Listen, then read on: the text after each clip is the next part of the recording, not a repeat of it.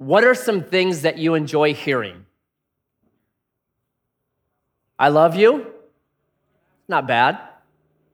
If you've been trying for a child, you're pregnant, that's pretty nice. You're hired, that's great.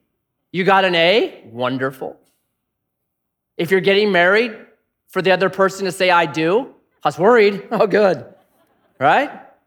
What's the number one thing we like to say? And this is not spiritual, I'm saying purely carnal. What's the number one thing we like to say? I told you so. Right? I told you so.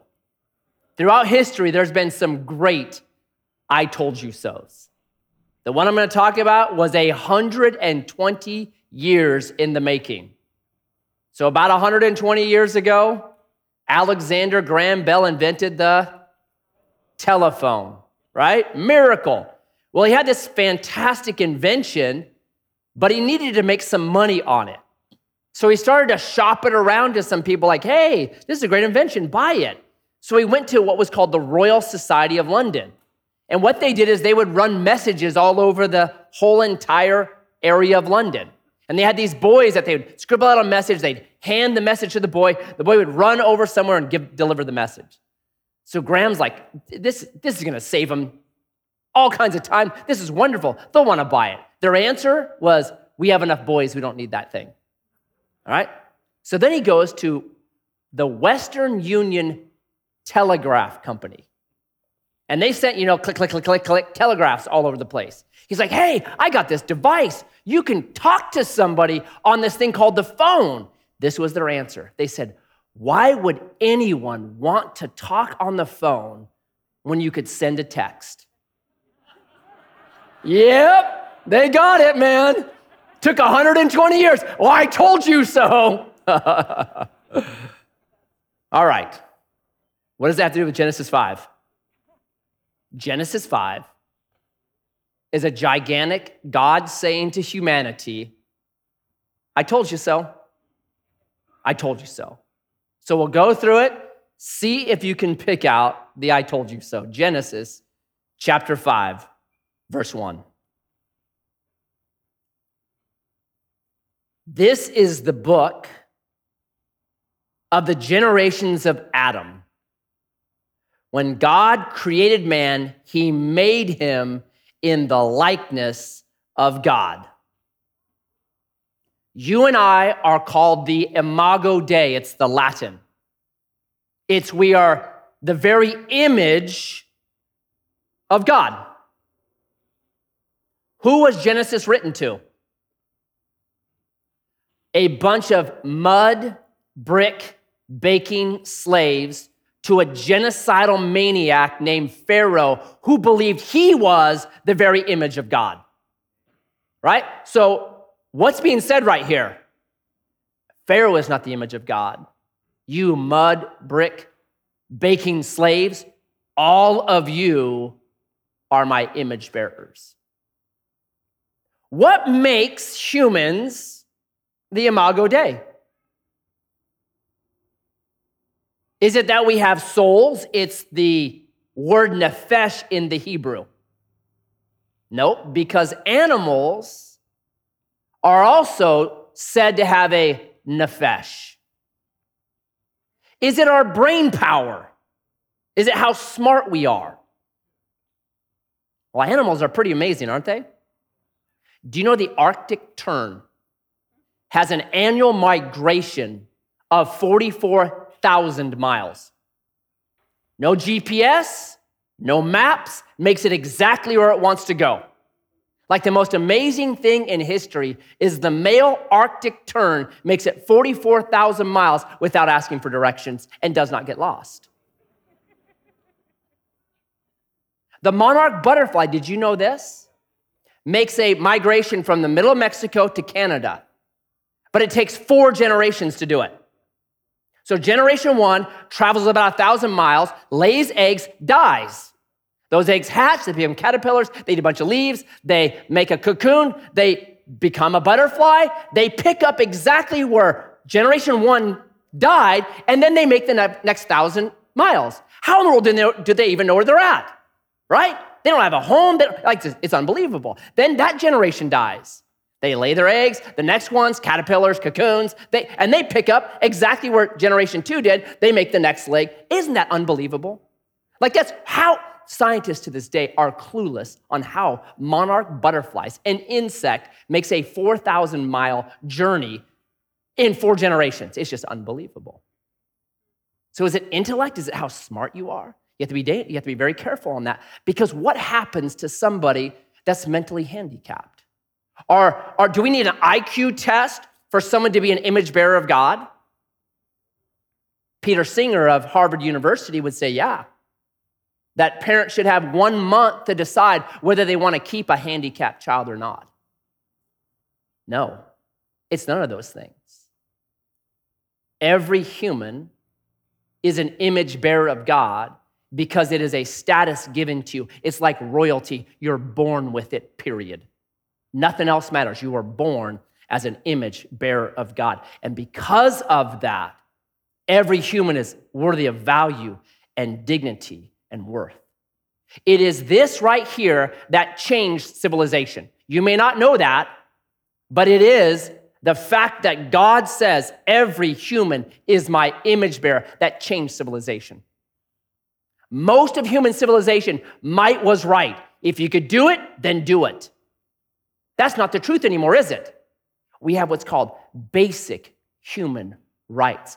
Basic human rights come from this idea right here, come directly from Genesis that every human, no matter intellect, no matter age, is worthy of dignity and respect. It's amazing. So, Adam, born in the likeness of God. Verse 2 male and female, he created them, and he blessed them and named them man when they were created. Hate speech. Uh oh, YouTube's gonna cancel us because I just said there's two genders. There are two genders with lots of personalities. And there's all con- kinds of confusion about that. And I know the whole DNA argument about it. I get it. Double X, double Y, I get it. It's about one in 2,000 at the most, right? And DNA tests can figure that one out really quick. It's two genders, lots of different personalities. Well, Matt, can't just adults go and find their own truth? There's no own truth. Either there is truth or there is not truth. That's it. This whole idea about finding your own truth is a product of relativism. And once you go down that road, man, there's nothing left. There's nothing left. There's no concrete, there's nothing left. And this whole thing about the transgender movement, to me, it's being fueled by three things. Number one, there's this gal named Keira Bell. You can Google her. She brought down the whole transgender thing in the UK because as a child, she was diagnosed with transgenderism. She was sterilized, given puberty blockers, you know, mutilated, all that kind of stuff. And then all of a sudden, she's 20 going, What just happened to me? And she detransitioned the other way, but she grows a full beard. At, she's got a five o'clock shadow. And she's got the ramifications of things that were done to her as a child. And so she just began to speak out about this. This is nuts. What are we doing? Place was, was called Tavistock. They just, man, it was money. That's what it was. They were making money off children. So she stopped it, actually got a law passed in the UK that now limits it. You can't do that anymore to kids because of Keira Bell. So amazing lady. Yeah, you can Google her, check her out. So I read this interview with her, and I have it up above right here. You can read it at the same time I read it. And it was an interview. Okay, what, what, do, you, what do we do going forward? So this was the question to Keira Bell. What would you say to a girl or young woman who is questioning her sex and feels that going down a path of medicalization, the spelling is from the UK, so it's different spelling. Medicalization might be the only solution to her dysphoria. Keira Bell, quote, I would feel wrong to do anything but discourage it. The environment over the past 10 years has changed so drastically. Nowadays, everyone is being asked left, right, and center, quote, what are your pronouns or what's your gender? I would encourage that girl or that young woman to really limit her time on social media, to go out into nature, and most importantly, think for yourself. In my opinion, the further you can get away from self centeredness, the better. Brilliant. I've dealt with two young ladies in the past 18 months. Both of them said they were transgender. Talking with them, exploring, like, what did this, what, what happened to you? Both of them through the phone. One was an app, and this young lady was uh, just slightly on the spectrum. And the app was given to her at school, and it was answer these questions to find out what gender you are. She answers the questions, and it said, You're a boy. And so from that point on, she had in her head fixated, I'm a boy. The other one was tons of times on social media. And she just said, It took me down a rabbit hole. Right? This gender dysphoria, it's being fueled in young people by, by the internet, by phones, by social media. Keira Bell, get off of it, unhook for it, think for a while, go out into the wilderness, go out into nature, get your eyes off yourself. The Bible would say, deny yourself. It's not about you, right? So that's number one. Number fuel, two fuel is this. So, anyone watch the movie The Matrix? Okay, big movie. Wachowski brothers made it. They are now the Wachowski sisters, if you're not following them, but very interesting. So, one of the Wachowskis was interviewed. What made you, at an older age, decide that you are transgender? And you can Google this and find this. It, it, it was fascinating to me. You know, ask Wachowski, what, what made you do this? And I quote, I was watching trans porn and something unlocked in my brain. And I decided I want to be transgender. What's fueling this? A lot of it's pornography. That the fetishes and just the weirdness that can happen in the human brain gets amplified through pornography.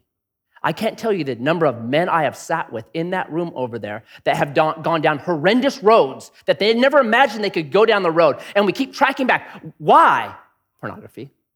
Oh, puts these things in men's heads that, uh oh, look out where that takes you. That gets dark in a hurry. Sexual sin never stays still. Do you know that? How'd John the Baptist lose his head? Cute little girl dances for King Herod. King Herod's like, man, I'll give you half my kingdom. Woohoo! I want John the Baptist's head. Should have been like, sorry, man, I can't do that. No, I'm gonna kill a guy because a naked little girl told me to. Sexual sin never stays still. It gets worse and worse and worse, and pornography is fueling something right now. Right? Look out for that. And then number three, it's just the breakdown of the family. Like kids used to be protected and kids used to be known. Kids used to have, like, they're being exposed and hurt and groomed and their innocence stolen. It's just it goes on and on and on. So I read this article this morning, just happened to read it. So this is the article. You can find it if you want to. It's on WashingtonStand.com. Is it up there? That right there. So really bad science. So it's a whole bunch of like, there's all this kind of information in it. But I just I grabbed one little part of it that I want to read to you. In this whole article, you can Google it, get it your own. Here's the part. You can put that slide up. Quote A review of 75 studies on abuse among people who identify with the LGBT community found up to three out of four lesbians and 59% of men who have sex with men reported childhood sex abuse. Sexual molestation victims often say their abuse informed their later sexual practices.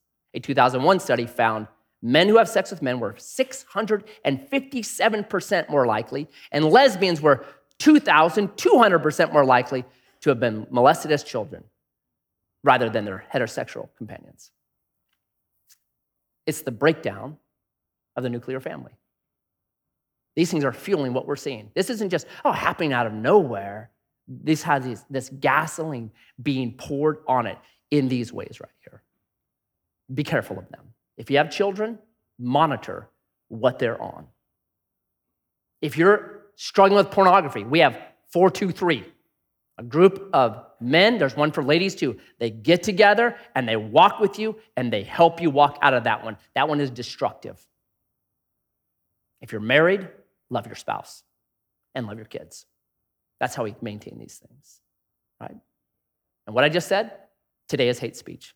As crazy as that is, it's hate speech, but it's in the Bible and it's right and it's true. Number three, verse three. When Adam had lived 130 years, that's a long time. He fathered a son in his own likeness, after his image. Did you notice something right there? Whenever the Bible repeats the same thing in different languages, like or different words like that, you know what that is a sign to you as a Bible student? Pay attention. Because the Bible doesn't waste words. So, what did it just say there? Adam had a son after his own likeness, after his image, and named him Seth. What just changed? You're gonna have babies that are gonna be sinners. That's what just changed. That's what just changed right here. You're gonna have these kids that are bad photocopies of bad photocopies of bad photocopies. Have you seen that in your own kids? Man, he's a lot like me. Uh oh. I remember the first time I saw that in my son Elijah. He was three years old, and we had these baby ducks.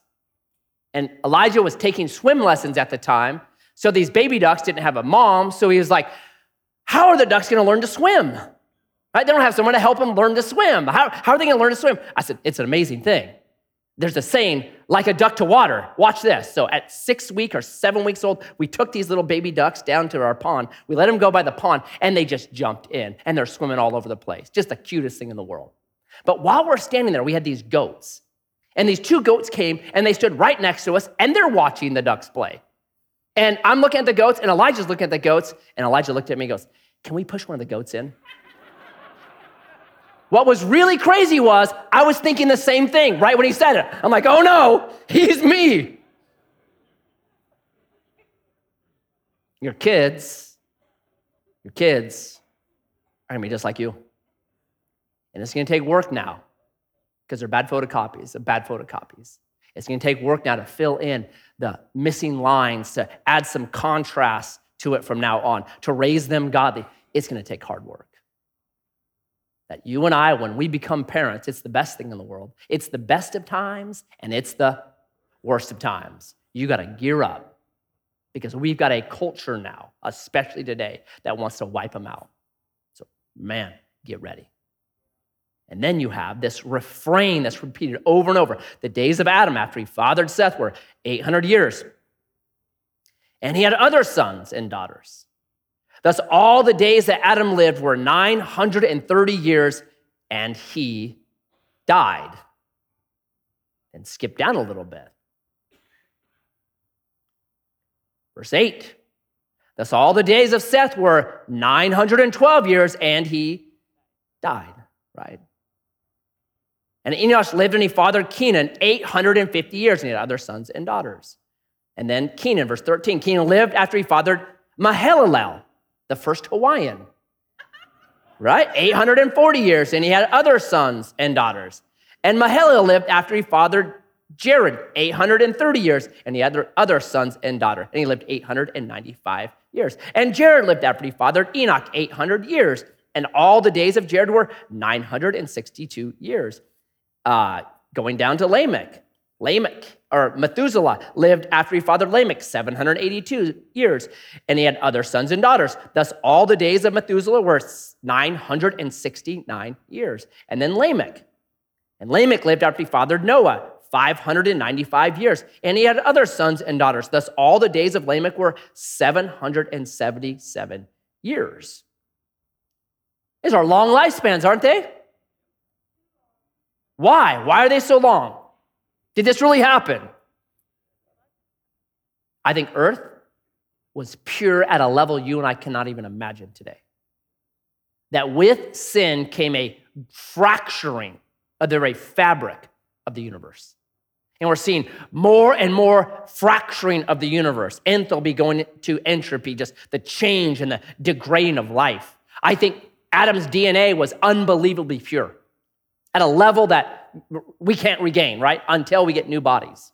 So DNA perfect. The magnetic field, I don't know if you've ever studied this, but our magnetic field that surrounds the earth, it's been decaying logarithmically for, well, probably since the creation of earth. So if you go back in time, it was a stronger magnetic field. And if you know this, if you're a scientist, you know this. If you move through a magnetic field, what's created? Electricity, right? That's what generators do. So you have humans living in a high magnetic field moving through them. Here's what they found happens when you do that bacteria and viruses break down. So the diseases that we're probably that we have viruses that actually have attached themselves into our DNA and get sent off to our kids as well.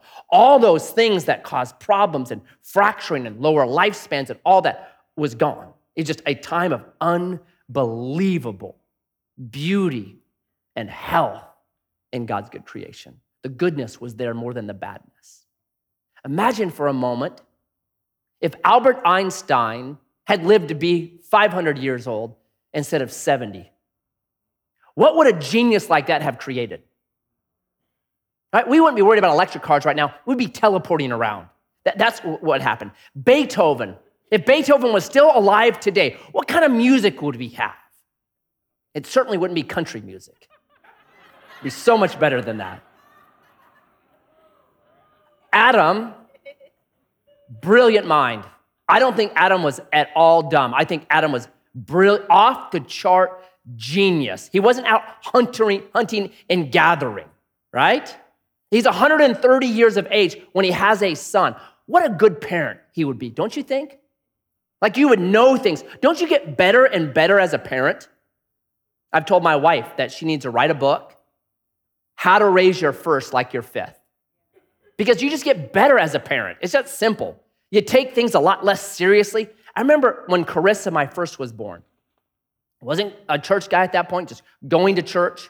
And we did not check her into the nursery till I think she was like five years old. We're like, no, I don't want to in there with those other sinners, man. We just, you know, you're really kind of protective and always like worried. And when you do check him in, it comes with a Torah. Or if she does this or needs this, you have this and this. Binky is for that. And she loves this blanket right here. And if she starts to cry, make sure and call us, right? Get this Torah that you send with them. And then when Gabrielle, my third, was born, she was in the nursery at week two. We just handed her to her. They're like, ah, what, what should we do? Ah, just, if she cries, put her in the corner, she'll stop. Don't worry about her. Right? You just, because it changes. Imagine how good of parents they would have been back then. Just like, wow, amazing. There's all these ideas about a lost city of Atlantis or civilizations that, that have disappeared. You wonder if the flood wiped out an Atlantis or some brilliant thing that did exist prior to the flood. I don't know. I wouldn't, I wouldn't put it past the, these people. If you could live to be a thousand years of age, imagine what you would learn. Imagine what you would know. Imagine the things that you could accomplish. Like, wow, how good is that? So you notice long lives, but second thing to notice is this. That's all the days that Adam lived were 930 years and he died. Verse 11, that's all the days of Enosh were 905 years, and he died. That's all the days of Kenan were 910 years, and he died. That's all the days of Mahalalel were 895 years, and he died. Verse 20, that's all the days of Jared were 962 years, and he died. Methuselah, that's all the days of Methuselah were 969 years, and he died.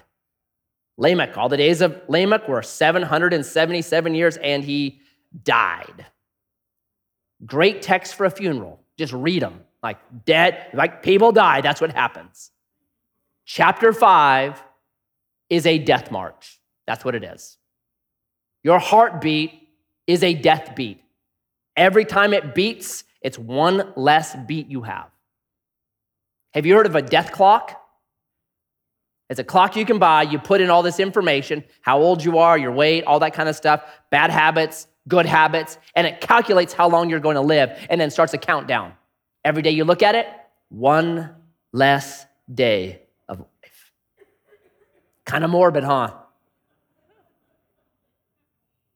But maybe needed. We're going to die. Chapter 5, death march. There's exactly 10 generations from Adam to Noah. It's possible there's a couple generations in there as well. The Hebrew has no word for grandson. So when Jacob blesses Joseph's sons, his grandsons, they are literally his sons in the Hebrew. So it's possible there's some other generations in there. No one knows for sure. But these are the 10 that are mentioned.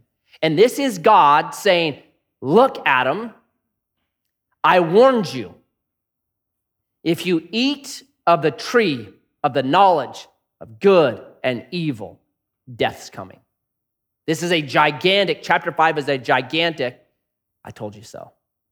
A heartbroken father, I told you so. Death, death, death. But there's one exception, isn't there? Look at verse 21.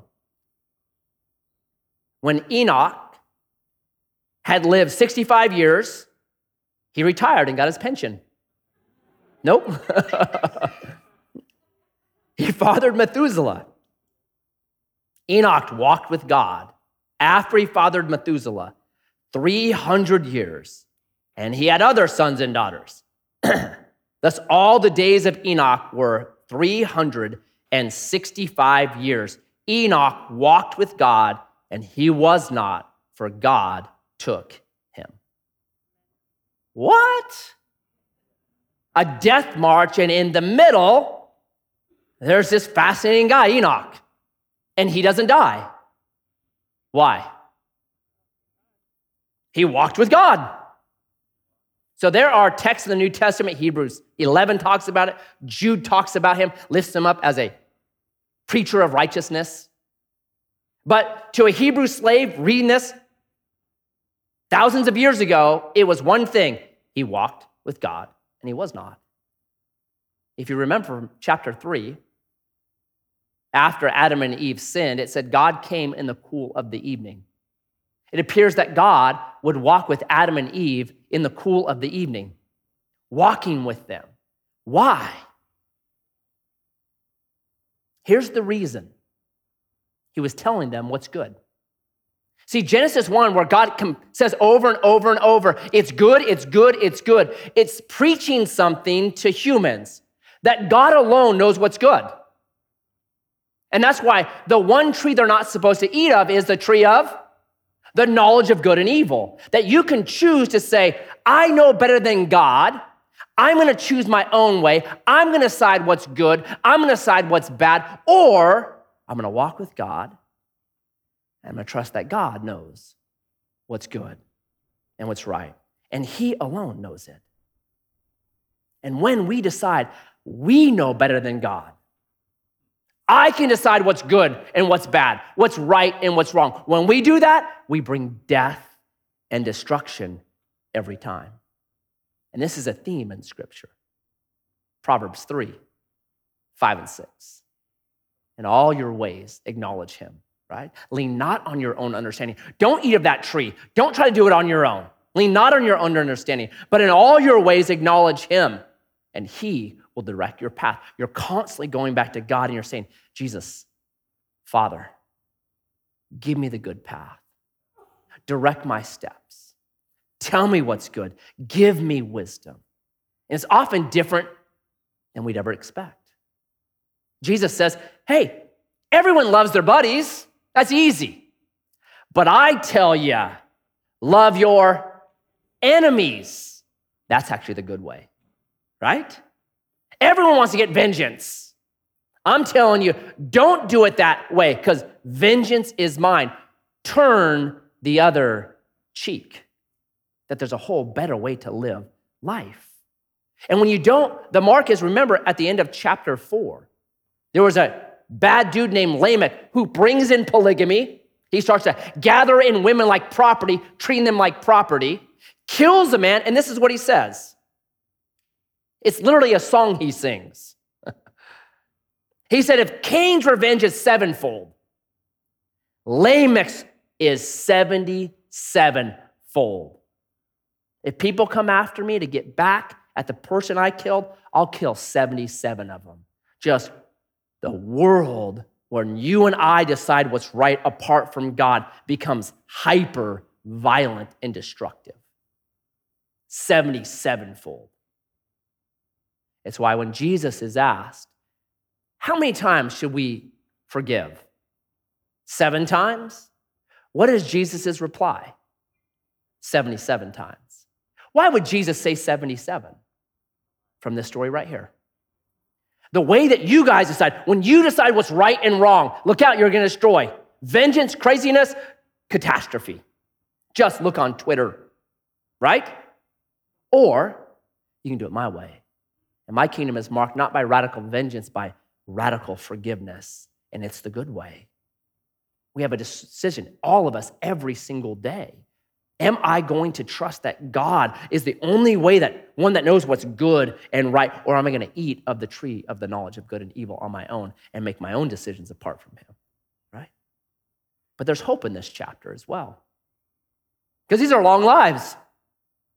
Methuselah, 969 years. But you know what?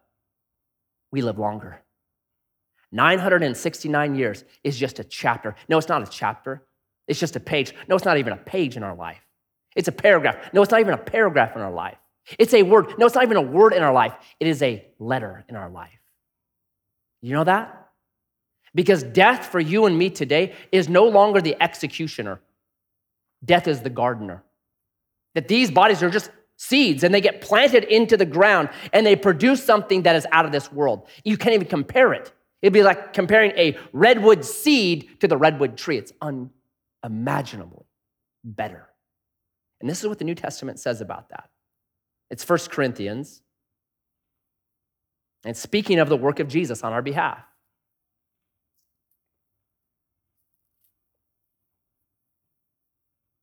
Fifteen fifty four. When the perishable, this body right here, puts on the imperishable. The mortal, this body that's gonna die, puts on immortality.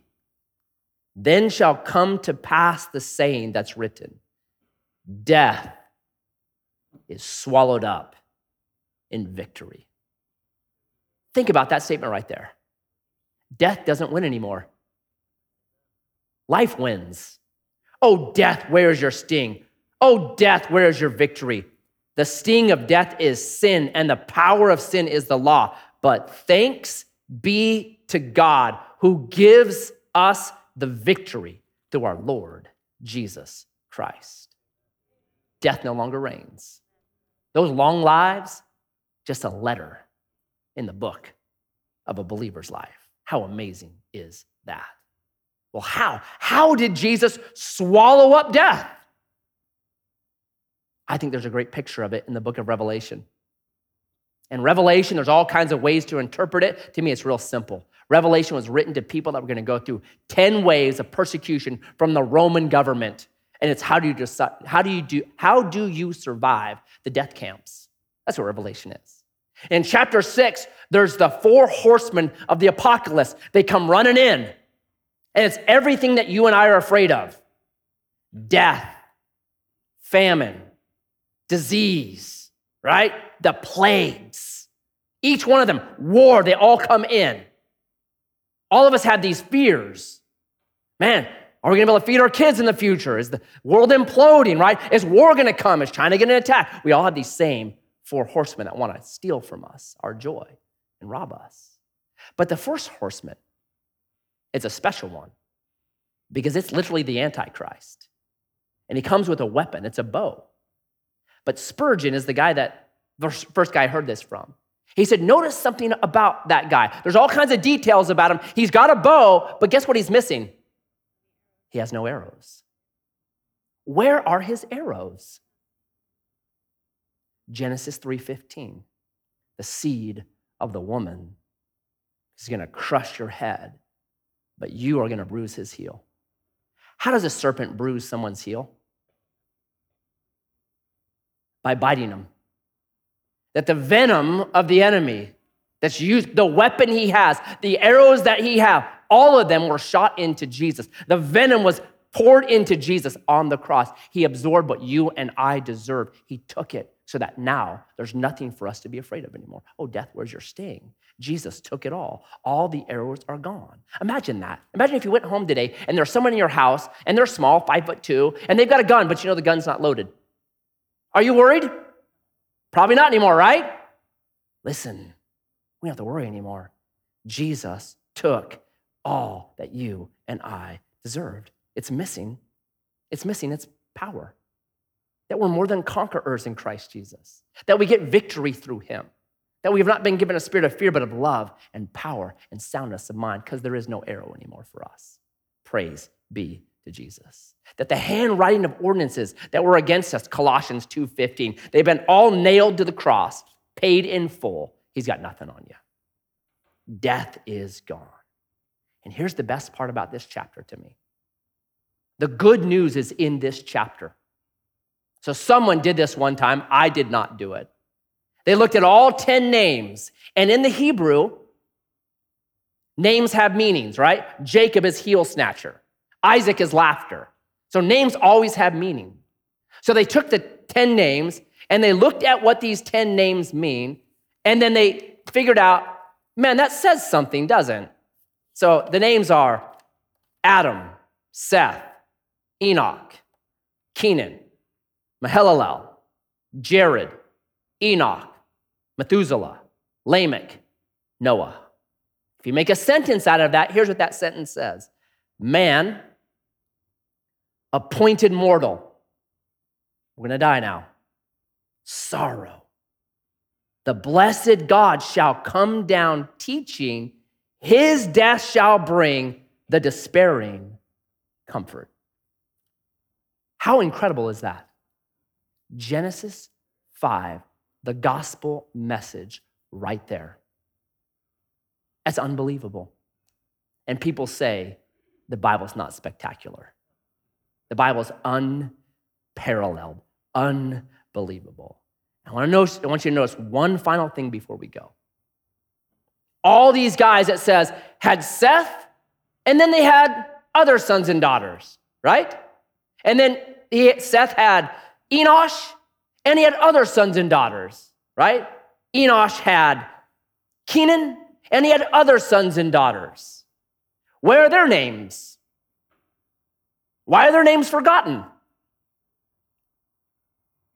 You want your name to be remembered? Preach the gospel. Why are those names in? Because these names preach the gospel of Jesus Christ. You want your name remembered? Keep sharing the good news of Jesus. Keep turning the other cheek. Keep not seeking vengeance, but forgiveness. That's how your name is remembered. Preach the gospel, the good news of Jesus Christ, that the sting of death that I deserve, he took on my part. And you, can come freely and become part of his family and have that same sting removed from your life. Man, there's no better good news. Jesus, thank you for this chapter. Thank you for the good news that death no longer reigns, that you took the sting, removed the victory of death, and turned it into life. I pray that every person in here would know foundationally that this life is a vapor and one day, real life begins. That this life is called mortality. This life is literally called death. But the coming one is called eternal life. I pray as we go, we would be a people who proclaim that good news. And I pray this in Jesus' name. Amen. Amen. God bless you guys.